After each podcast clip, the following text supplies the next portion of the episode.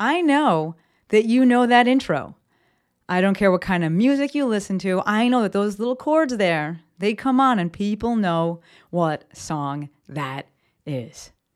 Howdy, friends, and welcome to episode 463 of Maestro on the Mic. Today's episode is inspired by the one and only Garth Brooks. I recently watched his documentary and I was just just moved by it to say the least. So I was like, you know what? I'm gonna do an episode about it. I gotta do an episode about my top takeaways from this phenomenal documentary, all about this incredible human's life. And that's what we're gonna do today. All this and more, including a cowboy hat.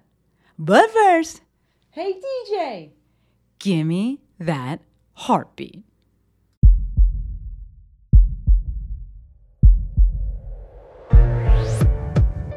This is Maestro on the Mic. a podcast designed to help you change your mindset and your life. It is time for something new. Join host Dr. Shante Cofield, also known as the Movement Maestro, on a journey to see the bigger picture, Open your eyes. find your passion, and discover how movement unites us all. Let's get it poppin'. This is Maestro on the Mic. I'm the Maestro, and you're about to get maestrofied. Three, two, one. Howdy, howdy, howdy, my podcast people, and welcome back to another episode of my favorite podcast. So maybe you notice if you're watching on the video, watching the YouTube, something's a little different with the outfit today. We kept the sweatshirt because I didn't want to go too far. But we wore the hat. Why? Because I love this hat. And also, today's episode is all about or 100% inspired by the Garth Brooks documentary on Netflix that I recently watched. So, a little backstory about this hat. Uh, I think I've spoken about it in some of the past episodes, but I got this hat recently at the Raise the Bar conference. Uh, they gave all of the speakers a hat, and I freaking love cowboy hats. I love country music. And you may not know this about me, but I have a peanut head. We'll talk about the fact that I like country music because maybe you didn't know that either. But I have like one of the smallest heads ever, uh, and it's really hard to actually find hats that fit. Um, and every time I get a hat, I have like you know the little back thing, the little clip on the back is like all the way looped over because my head is just so incredibly small. Uh, but went to raise the bar. They had hats already for us, which is you know a bold move because you don't know if it's gonna fit, and it fit. This thing fit my head, and I was like, it's meant to be because I have the smallest head, uh, and they had a size there, you know, that would fit. So I do have another hat. I have a Stetson back in well in Pennsylvania now, at my mom's house, that I got when I was in Texas. I love country music. I love cowboy hats. It is just something that uh, it's in my blood, right? Blame it all on my roots. That's the name of the episode. Uh, I was first introduced to country music by my mom. And uh, she grew up listening to country music. And I actually asked her when I was writing this the outline for this episode. I had an idea about her introduction to country music, but I was like, let me ask her and, and make sure that I'm like not making all of this up. So she was introduced to country music by my grandfather, and my mom's side is 100% Puerto Rican. My grandfather and my mom, uh, my grandfather and my mom, my grandfather and my grandmother, 100% Puerto Rican. Um, and he loved westerns, and so he introduced them to that. And actually, this is this this part I didn't know about. So my grandmother came to the United States not being able to speak English, which blows my mind because this chick she texts me now, like that's how we communicate. She texts me. She's on Instagram. She's on Facebook. She sends me reels all the time. She she hops into my Instagram lives and watches like.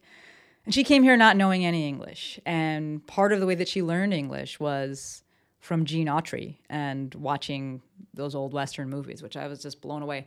She also learned it from watching the Yankees and I Love Lucy, which is just like I love my grandmother so much, and this that just hearing this, I was like, oh, oh my goodness. So when I was asking my mom about you know her introduction to country music, she was like, I was probably the only Puerto Rican you know, in New Jersey, growing up there, that actually listened to country. And she's like, but it's just, it's what grandpa always played and listened to. And my grandfather liked, liked older country because, you know, this was many years ago. And so he was into like the Willie Nelson and Johnny Cash. Um, and she was like, he would use them by first names, like he knew them. And I do the same thing, right? I'd be like, talking about Garth, like he's my best friend. Uh, but she would be like, yeah, let's go listen to some Johnny. And she just kind of continued with that. And that was my introduction to country music. My first concert was actually a Garth Brooks concert that she took me to. Uh, I remember I sang a, sang, like, you know, lip syncing a uh, Garth Brooks song in elementary school. Uh, I'm pretty sure it was Rodeo, actually. Um, and I went again to Garth. I went to see Garth again in 2017 at the Kia Forum when I moved to, to California. Just, he is the ultimate to me. I think if someone was like, you can only listen to one artist for the rest of forever, it would be Garth. And to be at a concert, you know, I remember growing up, I always wanted to go to a Michael Jackson concert, and I never went. And, you know, I was very young. And then being older and getting to go because I don't I don't remember much of going to see Garth when I was really young, but when I went in 2017, I was not very young. And I remember that. And the way this man ran that room, but not like I have a power trip. I'm on a power trip. I'm power hungry. The way that he gave to that room, the, the room, the audience, that stadium gave back to him. It was like nothing I've ever experienced. Literally a roar of the crowd. And he would, he has a thing that he does, and he points to this side, and they go crazy. And he points to this side, and they go crazy. And he's the conference, all the concert's so long. He holds up a people in this in the crowd hold up signs, and the signs are song names and at the end of his like normal set he'll play parts from those songs based on what you know he'll be like okay i, I see that sign there. I'm gonna play we're gonna play the first the first verse of it. And it's just unlike anything i have ever experienced. So i am not sure how i missed this documentary. Uh, it came out in 2019 and it's funny because i after i watched it I don't know, last week, two weeks ago, I texted my, I have a group thread for my mom, my sister, my two brothers are on it. And I was like, yo, you gotta check out the Garth Brooks documentary. It's so good. And my mom, my mom could be like a kind of a boomer sometimes, and I love her for it. She like messaged us afterwards, and she was like, uh, "I've been looking. This must be the old one. I saw one before before COVID." And I was like, "Why would you not tell us that you saw this when you saw it? Like, how are you gonna see it and it's so good and not say anything to us? Like, what?" So my mom already, my mom had already seen it, uh, and I had missed it somehow. Um, but Lex was in town, and we were looking. This is like probably one of the best like I'm searching for something on Netflix kind of moments, and it came up somehow, and I was like, "How about this?" And my God, it was so so good. Like I was just so moved by this documentary. I've been sitting, you know, trying to think about what I want, how I want to make this episode. And I've been wearing this cowboy hat basically anytime I'm at, I'm at this desk doing work. I wear the cowboy hat now. It's like my thinking hat. Just so moved. If you follow me on Instagram, you know my penchant for country music, my uh, carpool country carpool karaoke uh, on my Instagram stories. One of my favorite things to do.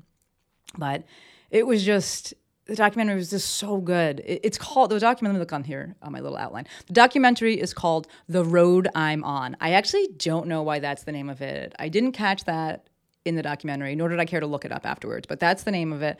We will link that in the show notes if you want to go and watch. It's on Netflix, so you have to have Netflix. Um, but we'll link it. So you don't have to go find it um, or anything like that. Thank you, Courtney.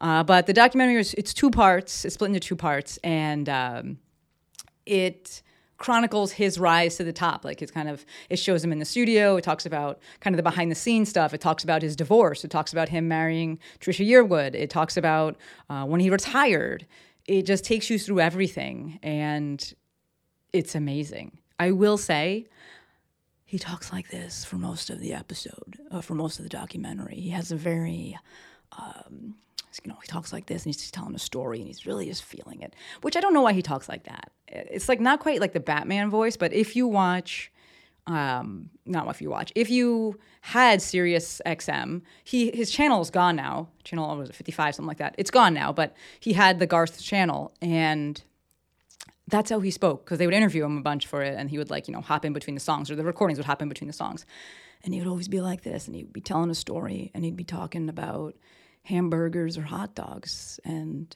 he would speak like this, and it would be soft, and I was like, "Are you saving your voice?" Or like What's happening? I don't know. But that's the only thing. It's kind of funny. Um, but it was just so good. Like I just was immediately transported back to like just looking at the CD covers, and he'd always wear these fun shirts for his concerts. If you know Garth, you know Garth, right?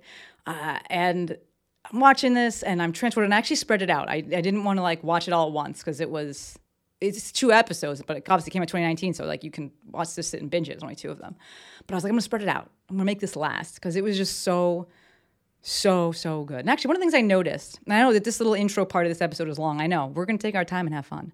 Um, one of the things I noticed and I'm trying to work on right now is that he wears his hat. If you're watching this on YouTube, you see what I'm doing. He wears his hat kind of like this. You see the difference there, where it's kind of leaned back so you can always see his face. And I'm kind of like, this is really great for performers, so they can always see your eyes. I prefer to wear my hats kind of like this, which when I was setting up to record this episode, I was like, I think I have to move the camera a little bit and really make a concerted effort to not like drop my head down because you can't see my eyes, and that's going to be weird, right? So a little bit of a learning experience, learning curve here, and yeah. But either way, today's episode is about the top seven takeaways from watching this documentary. Um, I sat with it, I wrote some stuff down, and I want to share with you what were the most salient points for me. So, number one, share your passion. Garth Brooks, this man, he loves music. He loves the audience. He loves, he's just like a very emotional kind of guy. He loves being on stage. He loves performing, and you can feel it. And it's magnetic right? People are drawn to it. People are attracted to it. You just, I'm sitting there watching this documentary and I'm just like, I want to be back in the audience again. Right? I want that feeling again. So to you, I say, whatever the thing is for you that you're passionate about, lead with it, share with it, share with it, share it, lead with it, share it. I'm just like in it right now. Just words are just coming out. Even if everyone might not like it. And this is going to kind of, but not really, contradict a point that's coming up later on. But you may not know, Garth Brooks put out an album as a character known as Chris Gaines. This was a character that he created for a movie. I think the movie was called The Lamb. The movie never came out. And this was when Garth was at, you know, peak Garth and he put it, the album out first thinking okay we'll get a lot of buzz around this. And then people will want to go see the movie because they'll be like oh i love the album. But again he put this out as chris gaines so it was garth but he had like a I, mean, I think it was a wig honestly. And he had he looked like kind of like the guy from uh, the guy the runner up i believe. What is his name? Adam something from uh, this the singing show. I am like losing my words right now but there was the singing show the one that kelly uh, clarkson won one of the years there was like more of a goth guy. He kind of looked like that. He had like a soul patch. Chris Gaines had like a soul patch. He had a whole another character. And he got backlash for that. People were like, because Garth left country, like, what is this? In the documentary they talk about it and trisha yearwood speaks about it and she's like one she like loves that album but two she speaks about how he's an artist right? Garth brooks through and through he's a performer he's an artist and, and it really showed with this. He was able to create this entire character. It wasn't just like oh i'm going to sing in like a little bit of a different voice like an entire character around this. I think that speaks to this idea of sharing your passion even if everyone may not like it right? Taking a little bit of a risk on that. So to wrap up this point of sharing your passion something that i always say it's in my it's in my uh, bio and people ask for it for speaking gigs speaking gigs is be relentless in the pursuit of what sets your soul on fire. All right. Takeaway number two own your decisions. That was hard to say. That was hard to say. Own your decisions and view them as choices, not sacrifices. So this is actually something that I first spoke about or heard about, I don't know, in this kind of like, you know, parlance from Alex and Alex, I said almost said Alex Root.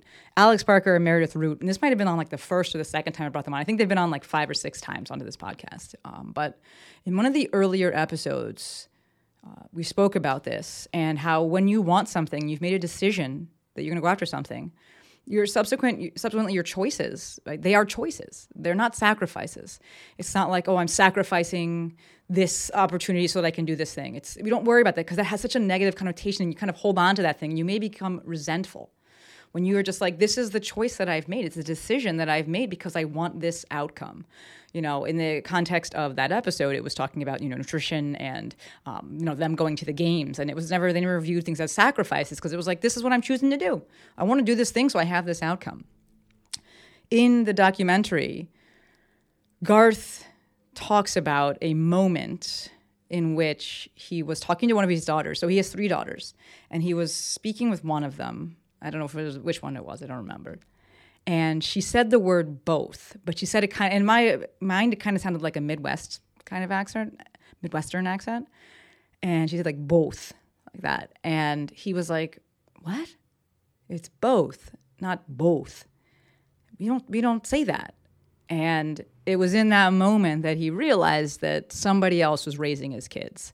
Not meaning his wife at the time was having an affair or anything like that, but like he was on the road. It is not this is like the peak of his career. He's on the road. He's he's changing the face of country music.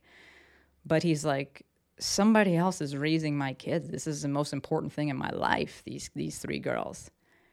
And he retired if you know anything about the Garth Brooks, you know, history, like you remember he retired and he came out of retirement. You know, spoiler alert, he came out of retirement, but he retired and it was a choice, an, a conscious choice. It was a decision. It wasn't a sacrifice. He never he never uses that word in the documentary. It was a choice of like, I'm gonna go raise these girls. Uh, and they go and, go and talk about how when him and his, his, his wife, first wife, got divorced, what they did for their living situation. So the girls always felt like they had both parents and they did it for 14 years. They talk about how they every morning, like the the three girls would see both parents, and they kind of did this trade off, which sounded like a little bit wild to me. But the point being that I thought I was going to say they did it for a few years, two, three years, 14 years, and I was like, what? That's a long ass time. Choices, choices. These were all choices. They were not sacrifices or something that you know lends itself to becoming bitter about or resentful about. He owned these decisions. And so, point number two own your decisions and make them, excuse me, and view them as choices, not sacrifices. I, my wish is that, you know, may we all make decisions with this level of conviction and view them as choices, not sacrifices. All right. In number three, be intentional with the power you've been given. So I, I don't know if it was on Instagram or somewhere, but I've spoken about the, these two Hank Green books that I've read, um, and we can link them in the show notes. I listened to them on, on Audible, actually. And at the end of the second book, Hank Green writes Power concentrates naturally, and the most powerful thing you can do with power is almost always to give it away. I love this.